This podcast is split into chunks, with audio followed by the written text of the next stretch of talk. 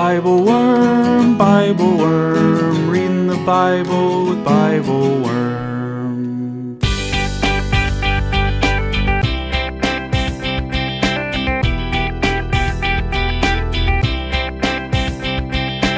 Welcome to Bible Worm, getting to the core of the biblical text. I'm Dr. Robert Williamson, professor of religious studies at Hendrix College and theologian in residence of Canvas Community in Little Rock, Arkansas. And I'm Dr. Amy Robertson, Director of Lifelong Learning and Music at Congregation Or Hadash in Sandy Springs, Georgia. We're here every week to discuss the biblical text, both as biblical scholars and as people of faith, one Jewish, one Christian. This week, we're reading Mark 10, 32 to 52, the last of Jesus' three predictions of his suffering and death that began back in Mark 8. Once again, we see that the disciples have not quite understood, as James and John respond by asking Jesus to sit at his right and left hand when he comes in his glory. We talk about Jesus' invitation to James and John to drink his cup and receive his baptism, indicating that they, and all followers of Jesus, must be willing to share in his suffering, becoming slave and servant of all. We also discuss the story of blind Bartimaeus, who asks for mercy and receives his sight. Unlike the disciples, who have been jostling for first place, Bartimaeus becomes a model for Christians, falling in place behind Jesus on the way. What else could he do? And what else should Christians do but live his life in gratitude for the mercy Jesus showed him? Thanks for joining us.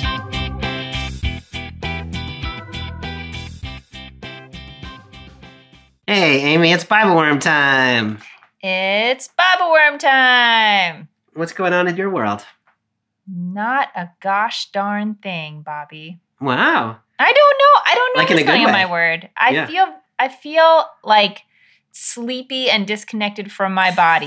That's what's going on. Even though like I have done all the things, I went running, I did some singing. I was like, okay, body, wake up. Come on. Yeah. We're here. No, my body said no. You need a day like that. You need a day like that sometimes. You can't just be on all the time. What's new in your world? Are your children sick? I feel like every child I know is sick right now. Amy, don't say that. You're going to make this. Oh, sorry. You're going to speak something into the universe that I can't unspeak. I'm just kidding. Nobody's sick.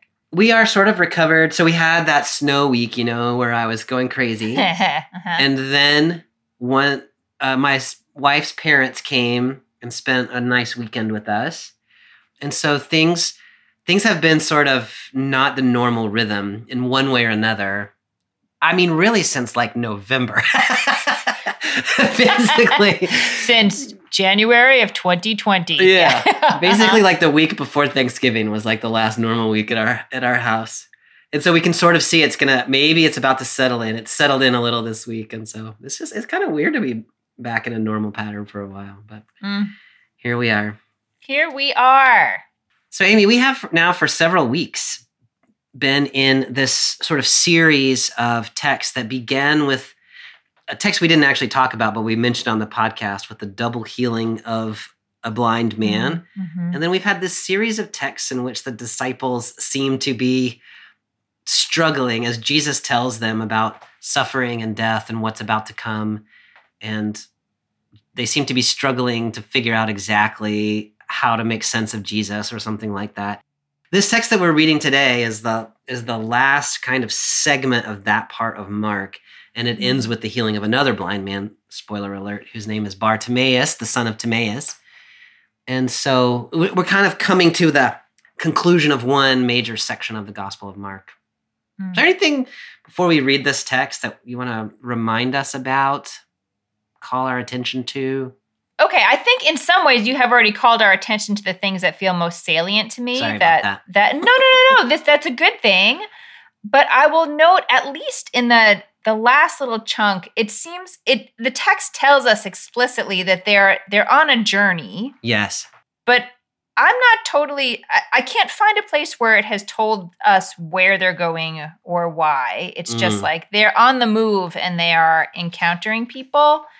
And so in this text, it'll tell us that they're going to Jerusalem, which feels very, as you're saying, like this is the last leg of sort of this part of the text, that they're heading to Jerusalem seems I don't know. That's a big destination. Yeah. Yeah. It's a big destination. That's really important, Amy. That sort of phrasing of on the way has both that connotation that's now becoming clearer and clearer to us as we draw closer to Jerusalem, that that's where we're headed.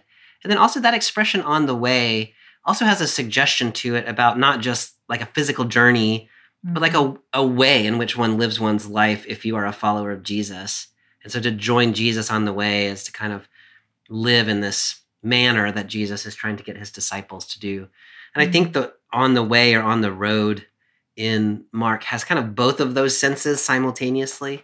If you live in this sort of way, it's going to lead you toward Jerusalem in some sense. Yeah. Yes. And we use that sort of same term of phrase, that same turn of phrase in the Jewish community too, that we actually sort of do a mix of English and Hebrew and say like, you're off the derech, like you're off the path, you know, if you have strayed. Yeah. Yeah. But I was teaching my students this morning, we were talking about the halakha, the Jewish law. And I was trying to explain that sense of like, really the word means like a walking path or something like that. Yeah. Yeah. Do you use that imagery in your community about the rules or the structure of Jewish life? Yeah. I mean, it's weird because law within, you know, our modern American culture just has such a specific connotation. Mm-hmm. And like, yeah, okay, they're laws, but like it's really more just like, this is the way we do it. Mm-hmm. Like this is what it looks like. Right. This is how we enact Judaism in our life. Right. And so I really like that imagery of the walk or the path as opposed to there's a list of laws in a high court, which may also be true, but that's not the way it's hard to live in any kind of intimate way with that. Right. Yeah. Breathing down your neck. I love that way of describing it. And I think that's a helpful way of thinking about the way that Jesus is calling people on here too. It's like, this is the way we do it. Like I'm showing you how it is done. And so I think that's a helpful way of getting there. The last couple of episodes have both ended with Jesus making some statement about many who are last will be first and the first will be last or something like that. Mm-hmm. We've been sort of playing with that idea in the Ash Wednesday episode and then last week with the rich man. And that idea of firstness and lastness and hierarchies and all of those things have been very much in the presence of the conversation while Jesus is talking about suffering and death and all of these things. And so I just want to remind us that the very last words we read last time were, many who are first will be last and many who are last will be first. Yes. And then Jesus picks up again here in the text that we have today. Yes, yes. So we're reading Mark 10, 32 to 52, and I'll read the first part of that in the Common English Bible. Jesus and his disciples were on the road going up to Jerusalem with Jesus in the lead. The disciples were amazed while the others following behind were afraid. Taking the 12 aside again, he told them what was about to happen to him. Look, he said, we're going up to Jerusalem. The human one will be handed over to the chief priests and the legal experts. They will condemn him to death and hand him over to the Gentiles. They will ridicule him, spit on him, torture him, and kill him. After 3 days, he will rise up. So you alluded already to the fact that we get the specification here. They're going up to Jerusalem. We've got that sort of stated for the first time. The way this is described, Jesus is in the lead. Disciples are amazed. Others are afraid. Yeah. Can you just talk about how you picture that and why you think it's like that? Oh, God. I find it such a sort of rich and poignant image. I don't know if I'll be able to pull all of it out in words, but if you imagine them, I mean, you can imagine the path, the metaphorical path, as you said, sort of in like, this is the way we do it. And also that there's some maybe sense of how much they understand about what's really happening. So, of course, Jesus is in the front and is sort of distinguished from everybody else.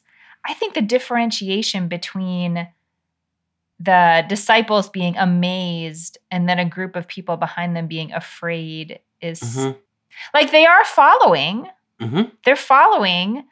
But if you imagine that sort of fear-awe line, they're on the fear side of the line. and the disciples are on the awe side of the line, which in some ways is a little strange because the disciples are the ones who Jesus keeps telling what's going to happen. Right. But they are, maybe because they have more intimate access to Jesus, they're able to just sort of lean into this sense of awe instead of full-on fear. I like that a lot. Because then you've got sort of like, it's like a spectrum, right? Jesus is like resolute, I just get this picture of him like striding boldly up the hill, you know? And then you've got the people in the back. I love that image of they're still coming along, but they're afraid. And then the disciples kind of in the middle, like they've got that sort of ambiguity about like, we're being resolute, but also like they're kind of being afraid too. Like this kind of makes space for lots of ways of being on the way. Yeah. Are there other things that you would draw out of that lineup? I don't think so.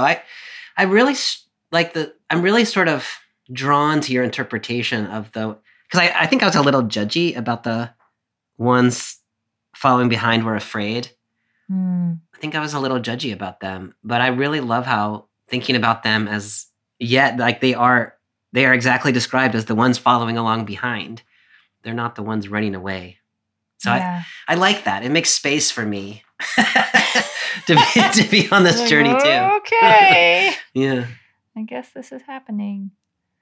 I also feel like this is a little bit of a different depiction of Jesus than the way I've thought about Jesus before. Mm-hmm. Like he's been like moving around a lot and like going places, but this is the most sort of removed he has seemed to me, as like he's kind of set his mind on where he's headed and what he's doing. Yeah. And he's a little less part of the group. It's like, I got to go do my thing and like, y'all get on board with me. Yeah. Which just feels a little different to me. It does. And Jesus has a really complicated mission here, because it is to build community and get people to listen and follow. And also to do this thing that we already saw the disciples will try to prevent from happening. Like the human mind can't wrap itself around it. And so there is a sort of push-pull in this. And at this moment, Jesus, at least for this verse, seems more focused on, we got to go. Yeah. We got to go. One of the things that's so interesting about that to me is that Jesus, at the end of his life, when he's in the Garden of Gethsemane, he prays 3 times that God could take the cup away from him. And so like Jesus also, somewhere in him, I don't know if fear is exactly right, but this is not nothing to him. He's not just like, here we go. He's got some anxiousness too. And yet this sort of depiction of him is sort of, I don't know, he's confidently resolute. Going into it. He's resolute. Yes, he is resolute. Mm-hmm. This is happening. I like that. So Jesus pulls the 12 aside and says a version of this thing that he has said to them previously twice in the last couple of chapters. But this is pretty detailed. It's the most detailed explanation. Were there things about the way Jesus says it this time that struck you differently? Yeah, there were a couple of things that stood out to me. And it could be that some of them... Okay, so I will tell you what stood out to me most is that Jesus refers to himself in the third person as Son of Man. Mm-hmm. Although as I say that, I don't know if he also did that in the other ones. I don't remember. But it stood out to me in this telling. This telling just felt to me like, see... we're going to Jerusalem. Like, we're on our way. Watch, it's happening. It's unfolding already. We're on our way to Jerusalem.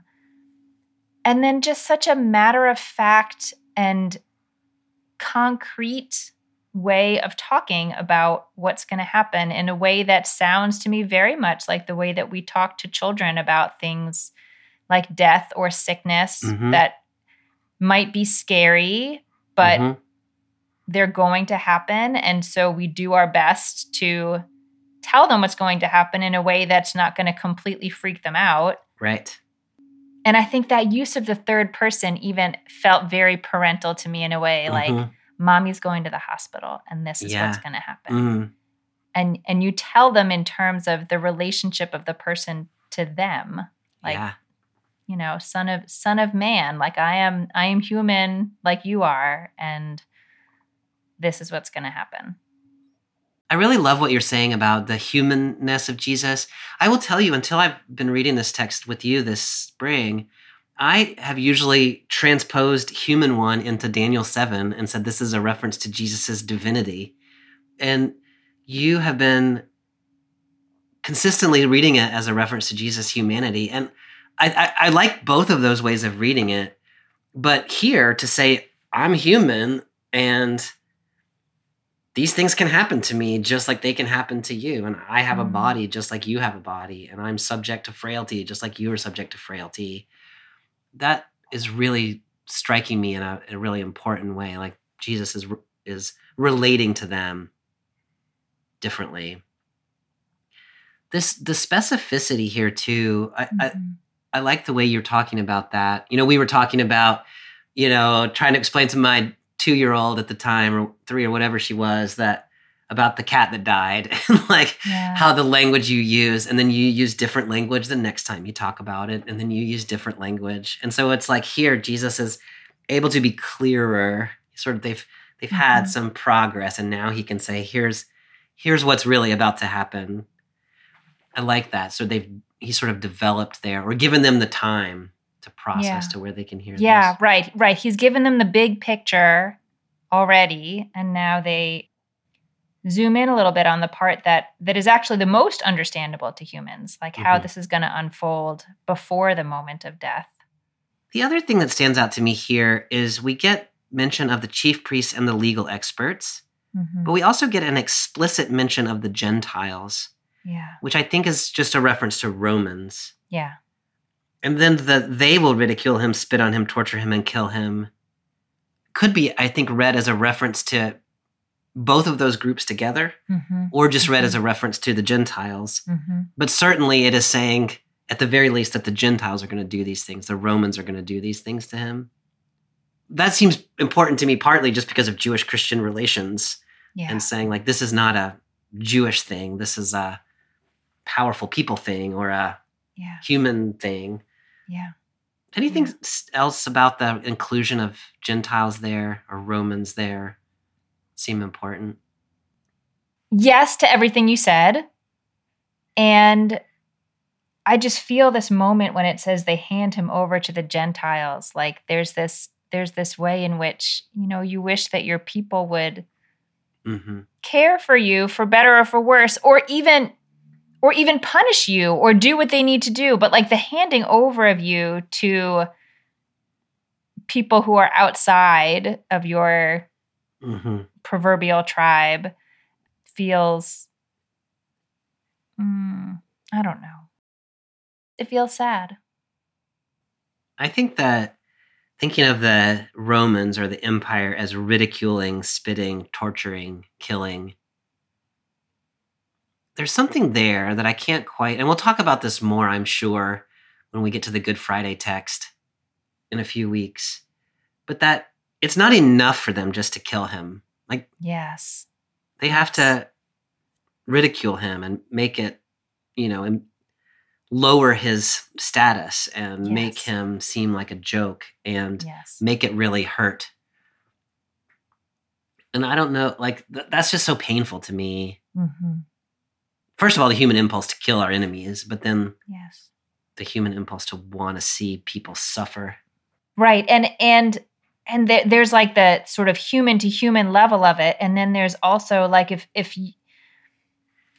by mocking him and degrading him, it like mocks the whole theological system that he's representing. Like it mocks the whole worldview and system of beliefs, and, you know, for him and also for all of his followers, like it degrades the whole thing. Yeah. Which is, I guess, the point, right? Which you want to make an example of him so no one else would ever think about doing something like that. Right. So no wonder those followers are afraid. Like they kind of know what's up, right? Yeah. Yeah. It is a legitimate fear that they have. It is. Yes. Hi, y'all. It's Amy, one of your friendly co-hosts, and I want to tell you why BibleWorm is important to me. There's a Jewish tradition that Torah study is best done with a partner, a havruta we call it, someone who pushes you beyond where you would have gone on your own. Bobby was essentially my havruta for 10 years of grad school, and I've never found a thought partner quite like him. So when he asked if I wanted to read texts together, there was no real thought process before I said yes. The decision to record this podcast the way we do was risky. We don't have a script. We don't pre-talk things. We are thinking together live. And it is my hope that precisely because of that, you feel invited to think along with us. Because everyone needs a havruta. And if you don't have one, I hope you will let us be yours. If this way of being in relationship to biblical text speaks to you the way it speaks to me, I hope you'll help sustain us through Patreon at whatever level makes sense for you. There are some nice perks if you need them. Liturgies, videos, monthly discussion groups. This year I've added some recordings of the chanting of these texts that you might hear in a synagogue. Or you can just support us to show your appreciation and help us know that this work matters. Thanks for listening. And for supporting us however you can.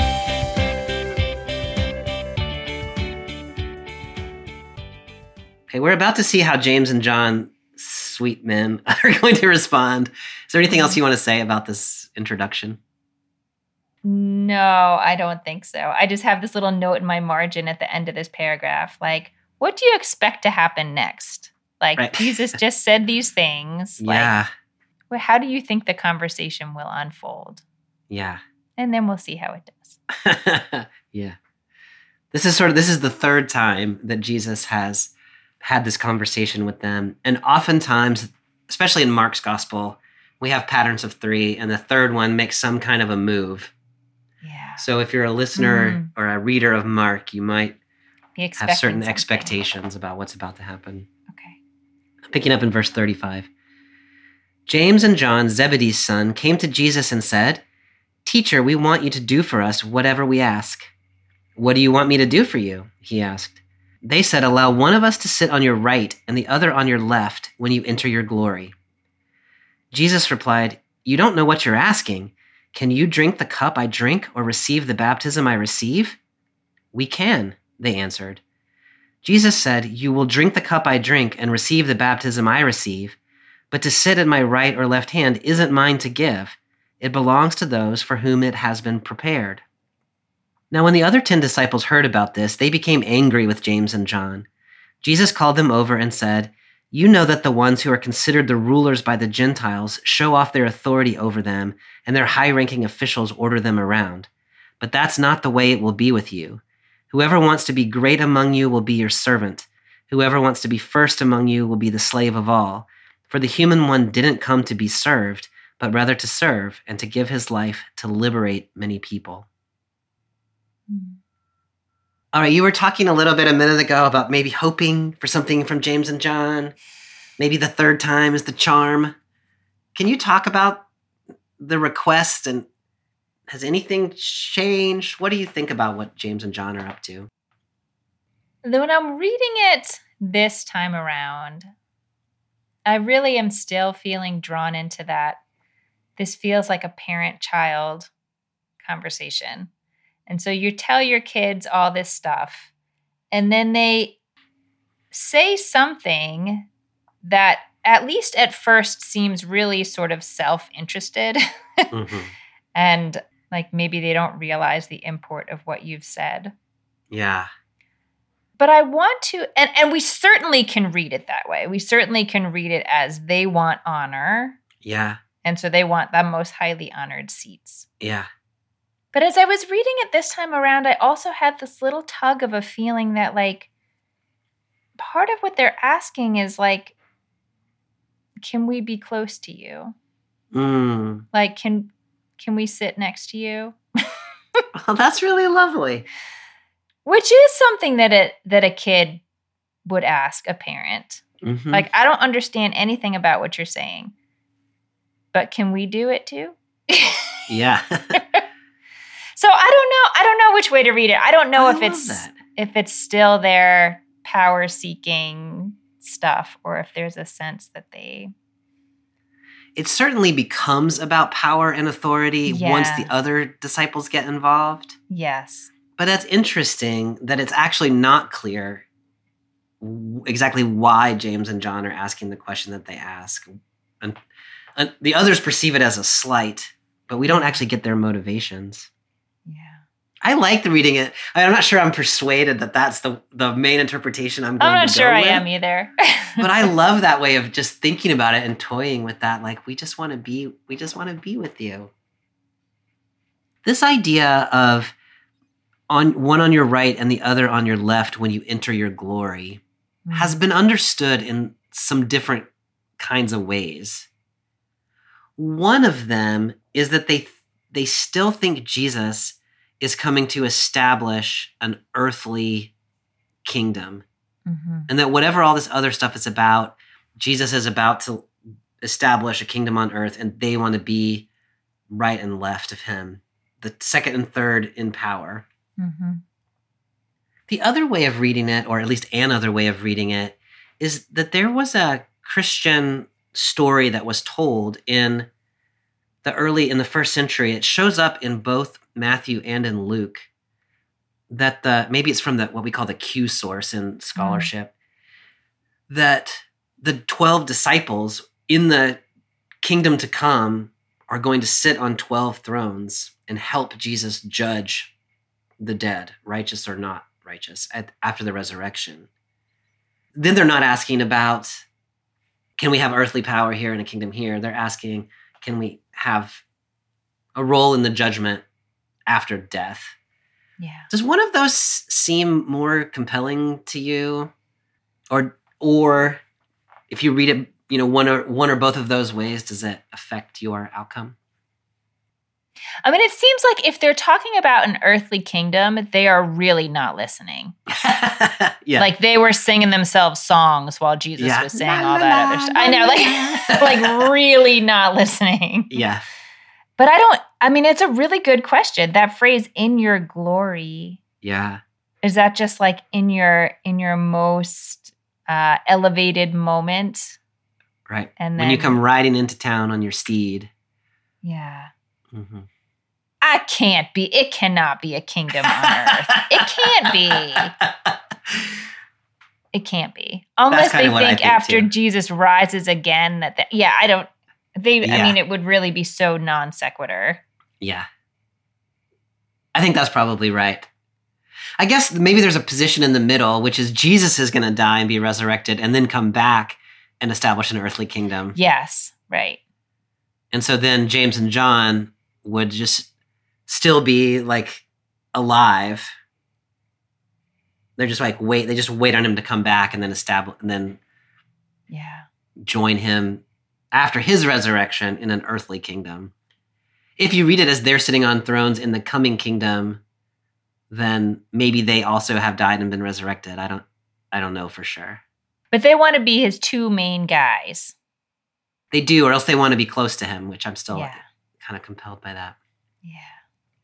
To me, it makes a little bit of a difference what we were just talking about as to whether, because he says, you can't drink this cup or receive this baptism, and they say, we can. Yes. Which makes me wonder if they have realized that if Jesus is going to die and be resurrected, that they also are going to die and be resurrected. And so then they're asking that question in the next stage of things, can we sit in the position of judgment? So if you read it that way, then they have made some sort of a move, which is, okay, you are going to die and be resurrected, and we are too. They're still asking the same question about positionality that they've been asking before, but they sort of have reconciled with the reality of the suffering and death. I don't know that it's a great move, but it seems like maybe they have come a step further. Mm-hmm. Yeah, they're certainly not fighting what he's saying. Yeah. Yeah. But they're also not dwelling on it. They're like, okay, well, after all that's done. Yeah. Once you're back to glory. Yeah. Then we meet up there? Yeah. Yeah. Which is so funny because Jesus, whenever he talks about what's about to happen, he spends so much time on the ridicule and the spitting and the torturing and the death. And then he just at the very end, oh yeah, and by the way, I'll rise up. It's such a minor part of his speech that he gives, but it's the point that they seem to only be able to latch on to. Which maybe is true of many of us who are followers of Jesus, that we get so drawn to the possibility of resurrection that we don't really consider the parts that maybe come before that. And I don't know how they would interact with the parts that come before it. I mean, I guess other than to say they want to go through all of that with him too. Yeah. I mean, they tried before to argue Jesus down that they could prevent this somehow, and it wasn't going to happen. That was clearly not the right way. Yeah. Yeah. Jesus uses this language of, can you drink the cup or receive the baptism? Which is a very particular way of asking that question. Mm-hmm. Do you have thoughts about what Jesus is asking them? I mean, I guess it feels to me very much like, I don't know, like a way of talking about a fate or a destiny that you are ritually tied into through rituals that are really important to you. Yeah. And so you wouldn't want to say, like, if that's the cup, you wouldn't want to not drink it. But if it's not your cup and you don't, like. Right. It. Oh, I like that. It's an interesting thing to tie this difficult fate into ritual acts that someone in this community wouldn't refuse. But it is interesting that he doesn't say, are you able to take up the cross with me or something, right, which was language that he had used before. I like that this cup is a cup given to me, and can you really drink from it? Like, I like that way of thinking about it.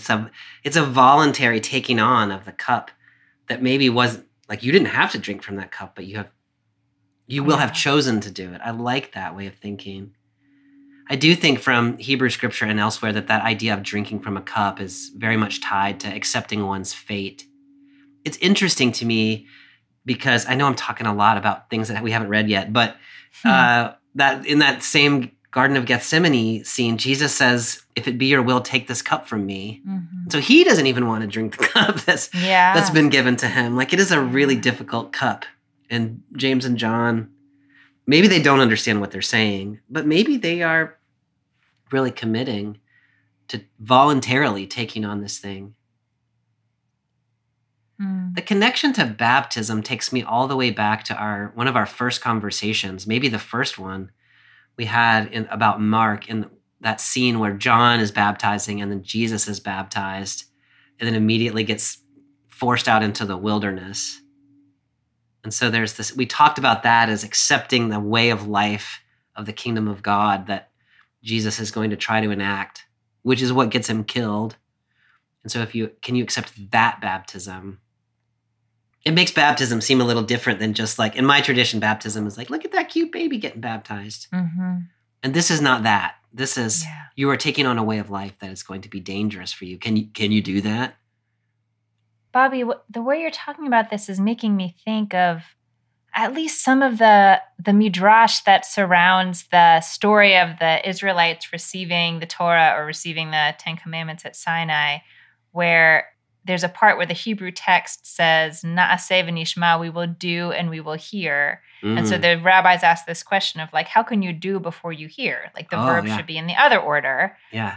But there's this sense that at a certain level, you don't really know what you're agreeing to. Right. But that doesn't mean you can't agree to it. Like, you can agree to it without fully understanding it.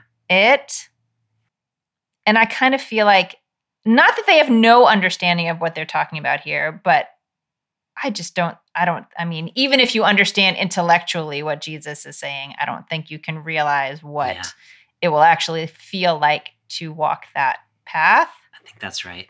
But I think it's interesting to imagine they can commit to it anyway, even though they don't really know what they're committing to. Yeah. I love that.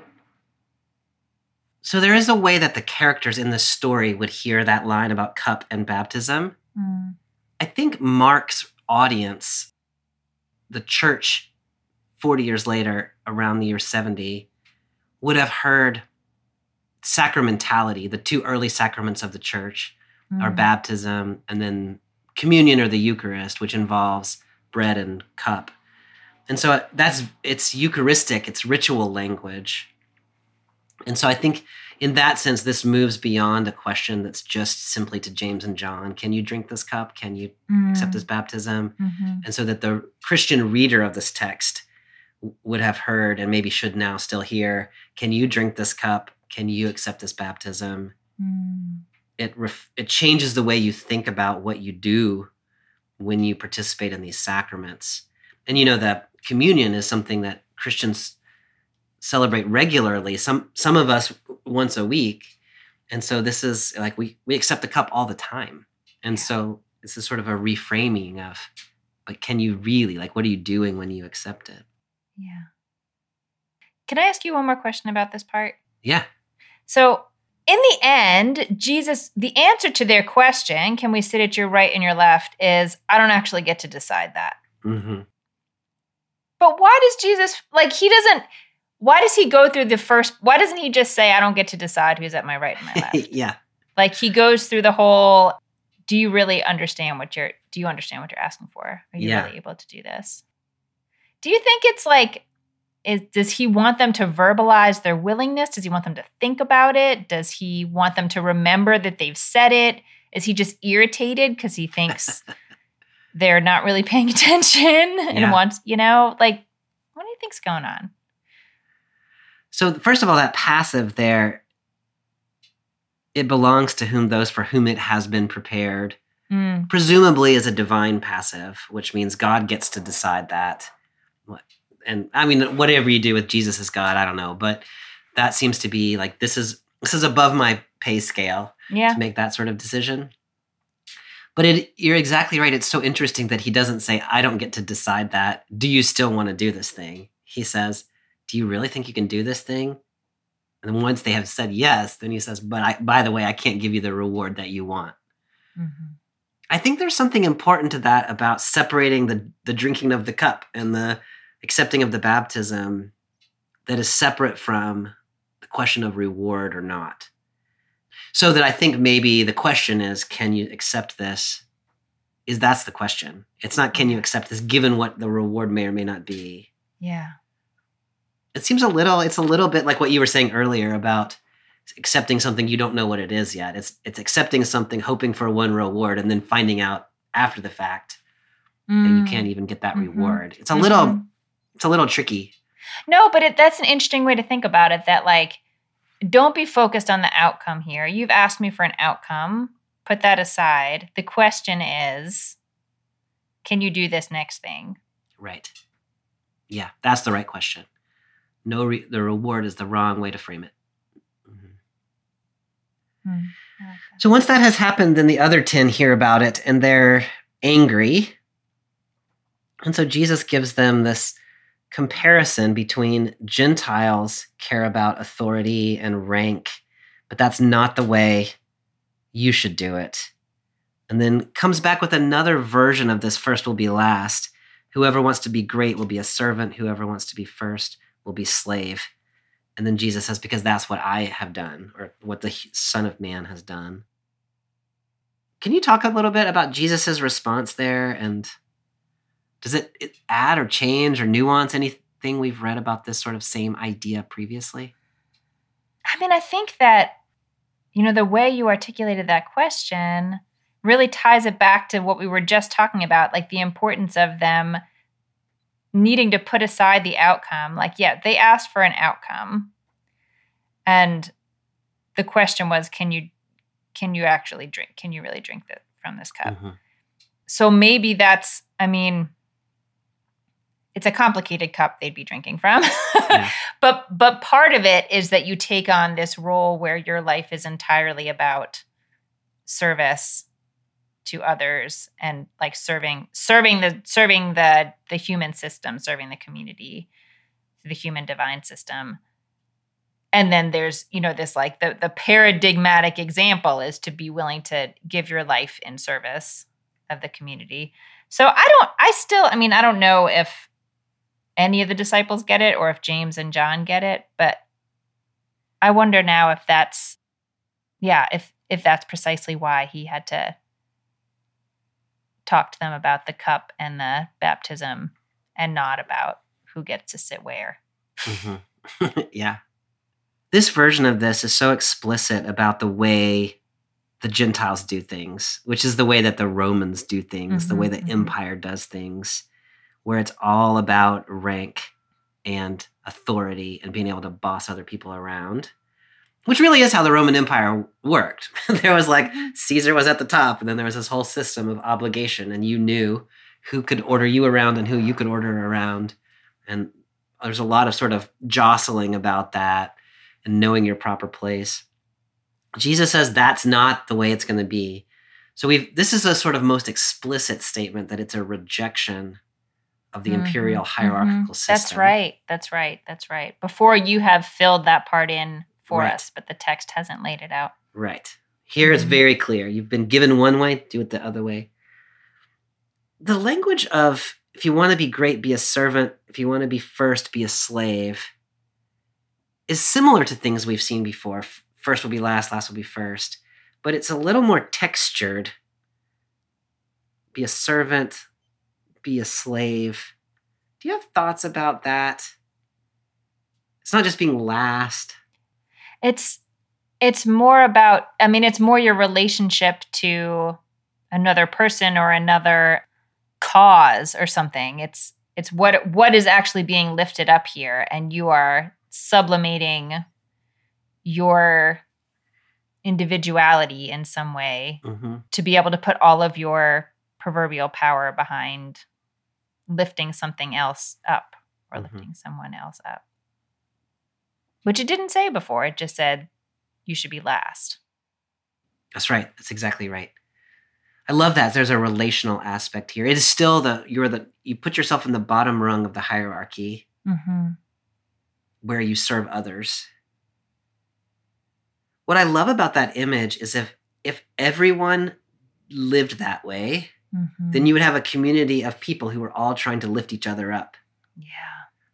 And so while you were lowering yourself down to serve somebody else would also be lifting you back up. And so if it worked right, it wouldn't result in some people lowering themselves and just staying low. That's right. I say this every time we read something like this, but I do worry about that. Telling people to be the servant of all when not everybody's actually going to do that. Right, when this is not actually. Like, this is kind of a utopian vision. And so what happens when some people are doing this and not others? And what happens when people in certain social locations are doing this versus others? Yeah, no, you're absolutely right. It gets a lot more complicated in the actual carrying out of this vision. Anything else we want to say about this interaction between Jesus and his disciples? Will you talk to me a little bit about the word ransom? I don't know that we've encountered it before. Have we? I don't think we have. This is quite I don't know. I was going to say famous, but it's probably not famous, but it's an important line from Mark, and it has to do with Mark's sort of soteriology, like in exactly what way does Jesus save people? Mm-hmm. I think it is possible to try to draw too much out of that language, but the language itself is about freeing people, like paying the price. It's paying the price of freedom for a slave. I want to tend to read that as a slave to the power of death, although that is not exactly said right here. Paul uses that language in his letters sometimes about death having sort of a power that captures people, and Jesus' death and resurrection frees us from that power. I don't know if Mark's trying to go all the way there or not, though. Do you have thoughts about ransom, or more just curious about how I would make sense of it? I mean, I mostly was curious how you would make sense of it. I kept going back in my mind to sort of the sacrificial model in the Hebrew Bible, and whether there is a sense of ransom in that, which I would generally say that is not how I understand the sacrificial model to be working. So I don't know if this is intending to, I mean, I guess I have in my head already this metaphor of Jesus as, you know, in light of the sacrificial system. But if I think of it more as sort of like the redemption of captives or the redemption of slaves, that's a that's a different model, and that I think makes a little more sense to me than the sacrificial one. Me too. Some people do read this as a instance of sacrificial atonement. Yeah. I'm not sure that's the only way to read it. And it's not the way that I'm compelled to read it. But that probably says as much about me and my sort of theories of atonement as it does about Mark. Yeah. The other thing that's in that same line is he gave his life as a ransom for many people. And so some people have asked, does that mean like, is that in contrast to everyone? Like, well, a lot of people. Or is that in contrast of a few people or no, you know? And I read that as expansive. So like many people means this is not like a limited offer. It is bigger than you might imagine. But I think some other people read it, well, it's not everybody. It's smaller than that. Interesting. I don't know that it really matters. I mean, it matters. Like how narrow is your view of salvation matters. But I don't know that drawing that out of this one word is necessarily the way to go about it. Yeah, I hear you. Picking up in verse 46. Jesus and his followers came into Jericho. As Jesus was leaving Jericho, together with his disciples and a sizable crowd, a blind beggar named Bartimaeus, Timaeus' son, was sitting beside the road. When he heard that Jesus of Nazareth was there, he began to shout, "Jesus, son of David, show me mercy." Many scolded him, telling him to be quiet, but he shouted even louder, "Son of David, show me mercy." Jesus stopped and said, "Call him forward." They called the blind man. "Be encouraged, get up, he's calling you," they said. Throwing his coat to the side, he jumped up and came to Jesus. Jesus asked him, "What do you want me to do for you?" The blind man said, "Teacher, I want to see." Jesus said, "Go, your faith has healed you." At once he was able to see, and he began to follow Jesus on the way. So you were talking earlier about how they're headed to Jerusalem, and we just have sort of really become aware of that. Now we're in Jericho, which is like at the bottom of the hill from Jerusalem. And so we're getting really close. You know, the next city on the journey is going to be Jerusalem. So this is like the climax of the journey to Jerusalem, I think. We're like inside the perimeter, we would say in Atlanta. Like the highway that goes around the city. In the inner loop. So the way that Bartimaeus addresses Jesus, son of David. And then again, he says, "Son of David." Do you have thoughts about that title as a way of addressing Jesus? So I had thoughts about it just reading it on my own, or at least questions. And then I looked at the notes in the Jewish Annotated Study Bible, and that had some more thoughts. Yeah. So we'll give you the Study Bible thoughts first, which is that some contemporary Jewish healers healed in the name of Solomon, who was literally the son of David. Oh, interesting. So this might be a reference, like this might be like a, in the cultural context, this is how you would have called out for healing. I had not known that before. I had not known that before either. I read this little footnote. The way I was thinking about it was, I just was thinking about, like, in the Jewish community at least, there are so many names and metaphors for God, and you call upon different aspects of God at different times. And so calling Son of David, I mean, it feels like a political sort of thing, but like the mix of politics and religion. But I mean, Son of David, I don't know, I feel this sort of like deep ancestry and like sense of tradition and like text around Son of David and what does that mean? But there's no tradition that says, that I know of, I mean, I didn't know about this tradition of Solomon, but that the son of David, I mean, son of David would be Messiah, that the son of David would be healing people. I don't know that tradition. Yeah. So I guess it was a little surprising. It was a little surprising to me that he would call out to Son of David. I think to me too, it's not one of the titles that has really been used of Jesus in the Gospel of Mark. Yeah. We've had Son of God, Son of Man, Messiah. And so I go back and forth about whether Bartimaeus has seen something that it took Peter until chapter 8 to figure out, like, this is the Messiah, or whether he's sort of, they're trying to say, like, he's kind of got it in the way that Peter kind of got it. Mm-hmm. He understands Jesus is in some way the Messiah, but he doesn't quite know exactly in what way yet. Mm-hmm. If it's that he's already seen what Peter took 8 chapters to see, then there's some irony there because he's blind. Yeah. Mm-hmm. I think I might prefer to read it the other way, which is he's gotten close. He's at least got an aspect of who Jesus is, but maybe he hasn't quite got it all figured out yet. Yeah. What he's asking for is show me mercy. He says it twice. Yeah. Do you have a sense of, I mean, I don't know how you would know what's in Bartimaeus's head, but like, show me mercy is kind of a general request. That, I mean, it has a lot of power to it.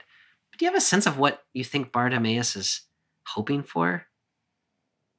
I think that is such an interesting way to articulate his need. I mean, it really, for me, has this very clear suggestion, like, either I'm suffering and you are somehow tied up in my suffering, or you have the power to do something about this. Mm-hmm. And so what I want you to do is see my suffering and make it stop. Yeah. It feels different to me than a lot of other than saying like, help me or heal me or like have mercy. To me, I don't know. It feels like a very strong recognition of Jesus's power to do something. I love that. And I think maybe, I mean, one way of reading it is that Bartimaeus doesn't quite know what the range of possibility here is, but he knows that Jesus could show him mercy in some way or another. And so he's appealing to that aspect of Jesus, but he hasn't pinned it down yet, maybe.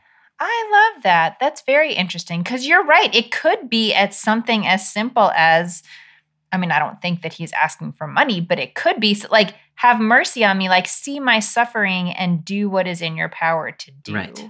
Yes. I like that a lot. I like it too. And, you know, I was just thinking sometimes when I pray and I have needs, I can be very micro-specific about exactly what God should do for me. And so in some ways, just this prayer of like, show me mercy is a really lovely prayer that says, I don't know exactly what is even possible here, but I know I need mercy.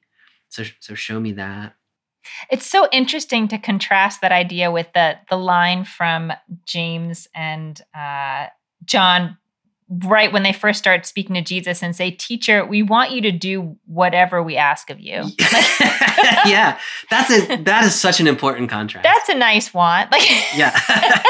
Do whatever we ask. We're not going to tell you what it is. I know. Can you agree to that before we tell you what it is? Yeah. And Bartimaeus gives him this sort of, what I know you're a merciful one, but I do not know what that entails. Yeah. The people try to shut him up, you know? Yeah, they say, they scolded him. They tell him to be quiet. Do you have a sense of why, like, what's up with those people? I guess it again feels like this sense of the way that we treat honored people with respect in the, you know, human world or whatever does involve, like, not bothering them.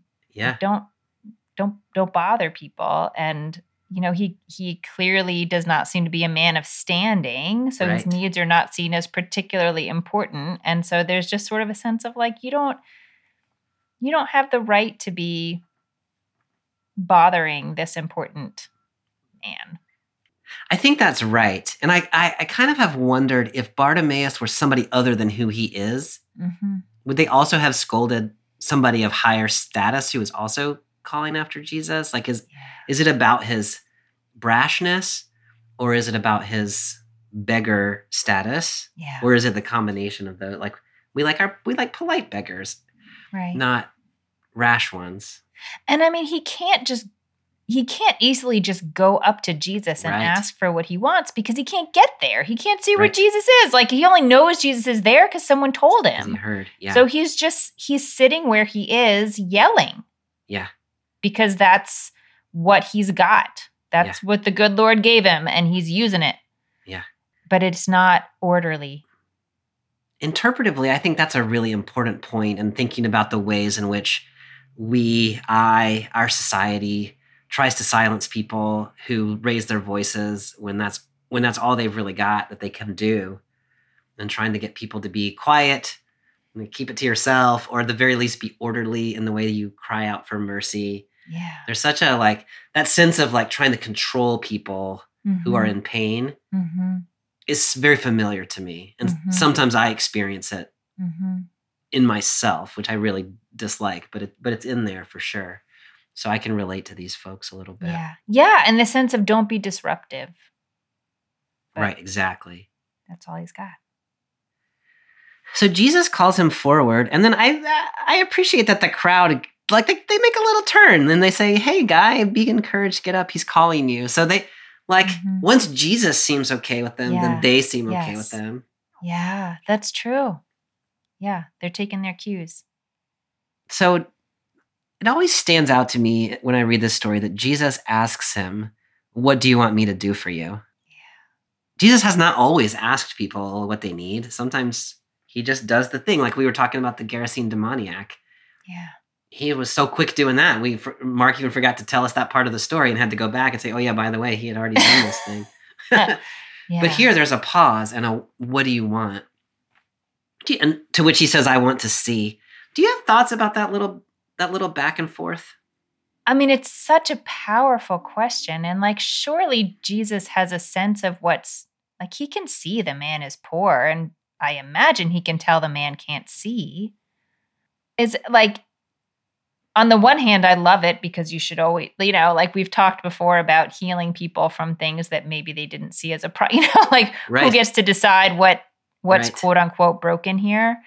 But I wonder, now that you've pointed out that have mercy is a really sort of broad ask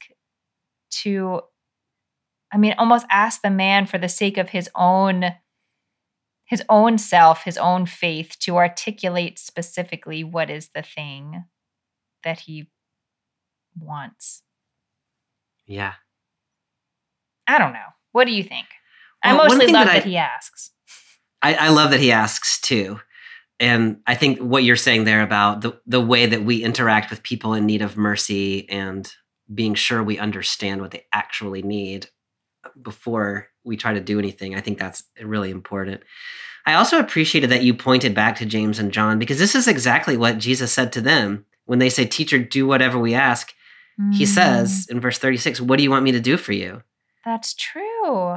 It's just interesting that Jesus is open to the asking. Yeah. But what Bartimaeus comes up with is, I want to see. What the disciples came up with was, can we sit at your right and left hand? Bartimaeus' question just seems, or his request just seems so much more fundamental or something. Yeah. So much more reasonable. Yes. Yeah, it makes the other question really seem pretty silly. Yeah, it does. Yeah.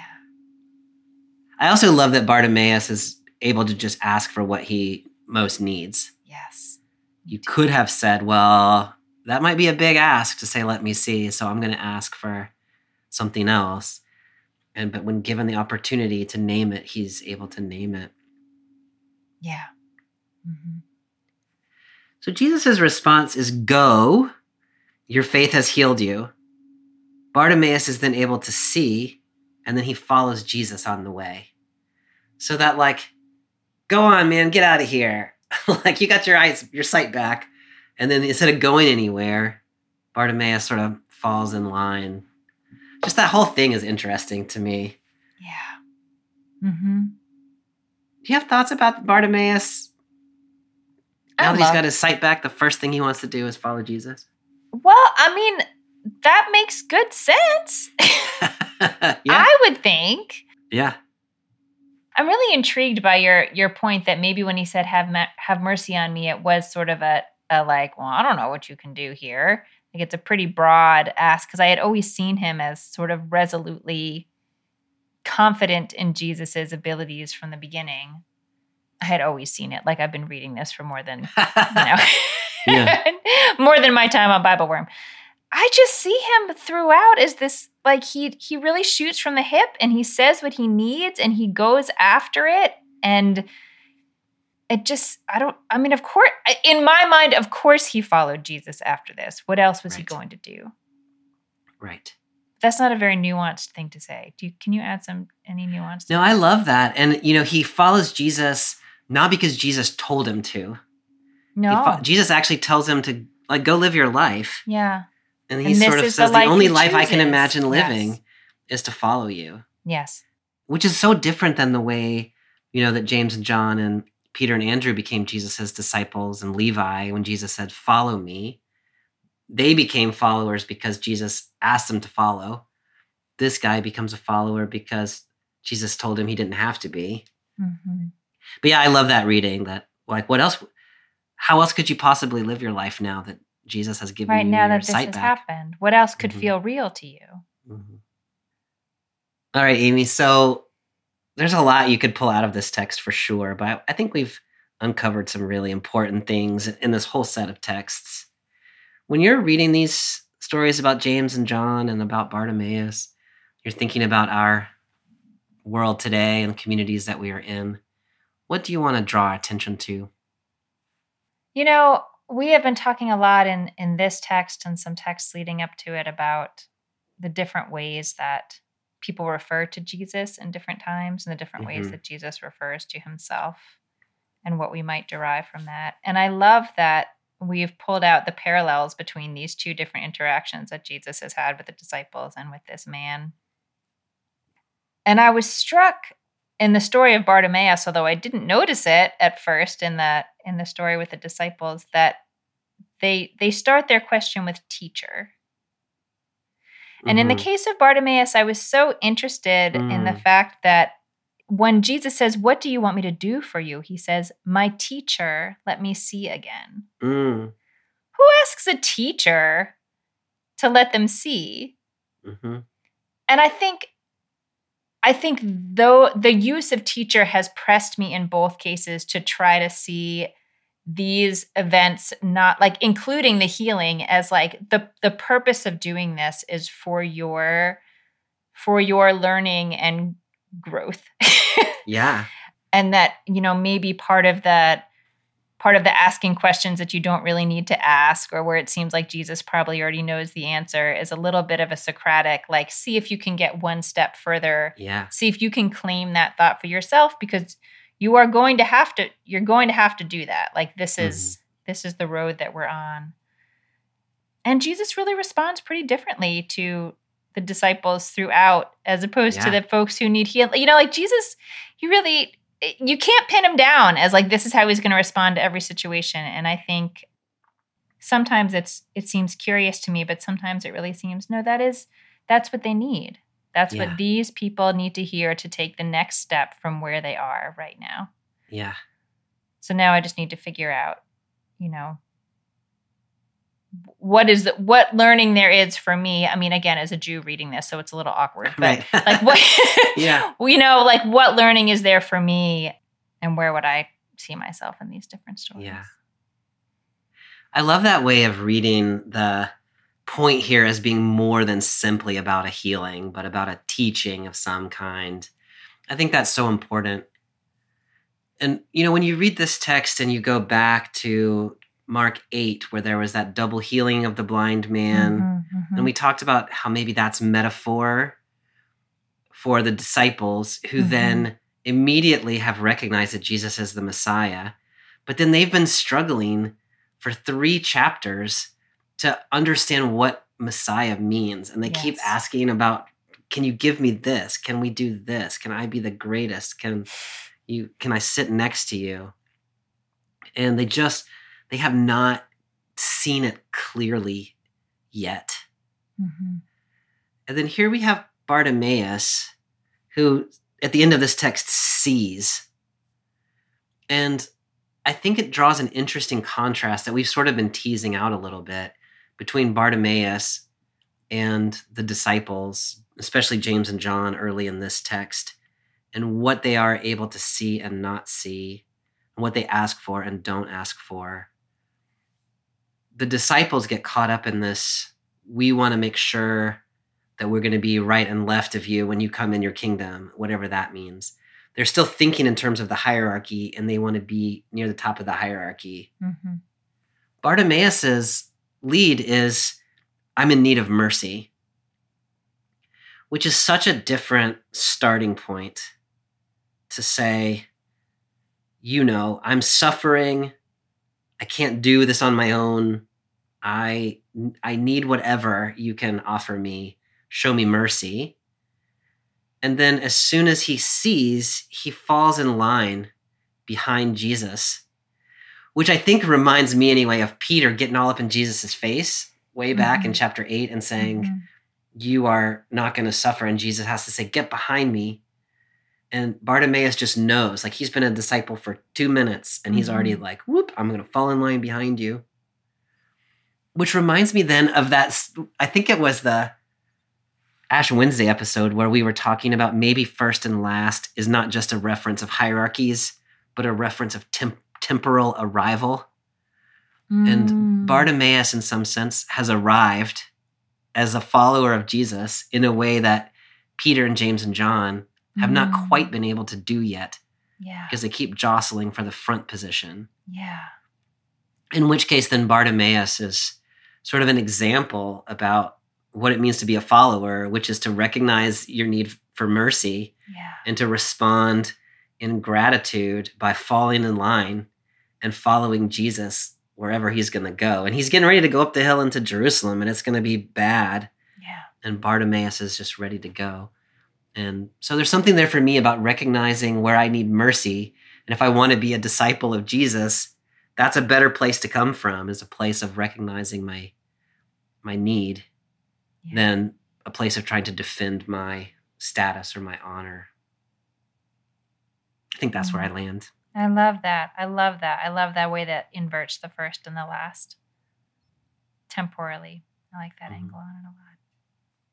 Well, Amy, next time we're going to be in Mark chapter 12, which is Jesus' parable of the tenants and a question about whether one should pay taxes, which seems appropriate this time of year. We cannot give legal tax advice. Just we can't. No, but we can talk about what Jesus thought about taxes. That sounds good, Bobby. I've enjoyed this conversation. Me too. I'll see you next time. See you next time.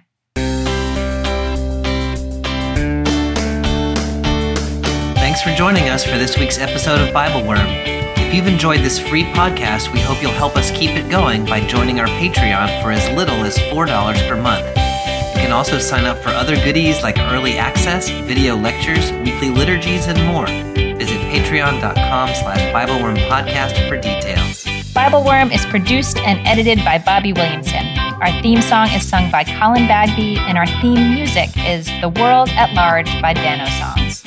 Many thanks to all of our Patreon supporters for helping make this podcast possible. Join us next time when we'll be reading Mark 12:1-17, Jesus' parable of the tenants. Until then, keep on digging.